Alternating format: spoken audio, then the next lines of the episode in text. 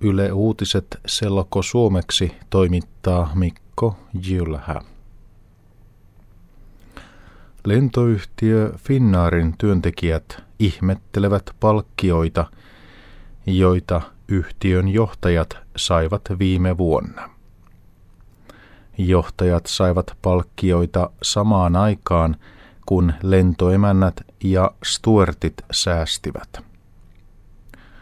Finnaarin johtajat saivat viime vuonna kolmen miljoonan euron palkkiot eli bonukset.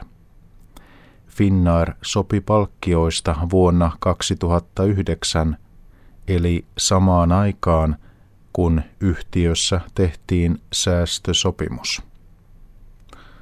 Lentoimännät ja stuartit tekivät sopimuksen, jolla Finnair säästi yli 12 miljoonaa euroa. Jyri Häkämies oli viime vuonna ministeri, joka oli vastuussa valtion omistamista yhtiöistä. Häkämies kertoo, että hän ei tiennyt johtajien palkkioista. Häkämiehen mielestä Finnar on toiminut laillisesti.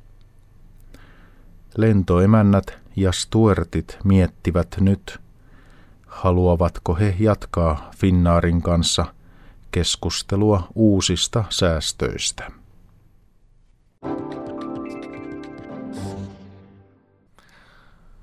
Makeisyhtiö Leaf ehkä sulkee tehtaan, joka on Turun lähellä. Leaf kertoo, että se harkitsee Auran tehtaan sulkemista. Jopa 140 ihmistä voi jäädä ilman työtä, kun Leaf järjestää tuotantoaan uudella tavalla. Auran tehdas valmistaa esimerkiksi tunnettuja pastilleja, joiden nimi on Sisu. Yhtiö suunnittelee, että se siirtää tehtaan tuotannon ulkomaille.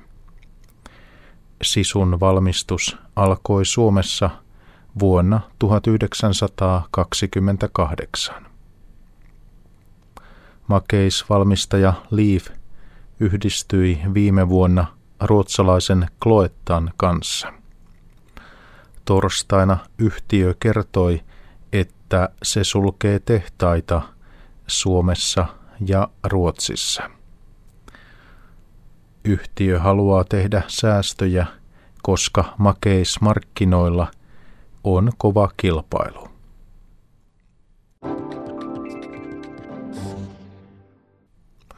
Tämän vuoden pakolaisnainen Suomessa on Malalai Rahim, joka on kotoisin Afganistanista. Rahim on lääkäri, joka on töissä Seinäjoen keskussairaalassa. Rahimin perhe tuli Suomeen vuonna 2000. Suomen pakolaisapu valitsee vuoden pakolaisnaisen – Järjestö auttaa pakolaisia ja paluumuuttajia, kun he aloittavat uutta elämäänsä Suomessa. Malalai Rahim on 46-vuotias ja hänen perheessään on viisi lasta. Rahim opiskeli lääkäriksi Neuvostoliitossa ja hän on tehnyt työtä esimerkiksi pakolaisleirillä. Suomen pakolaisapu valitsi Malalai Rahimin, koska hän voi olla esimerkiksi toisille. Rahim pakeni sodan keskeltä, mutta hän oppi vieraan kielen ja kotoutui uuteen maahan. Torstaina Suomessa ja monessa muussa maassa vietettiin kansainvälistä naisten päivää. Thank you.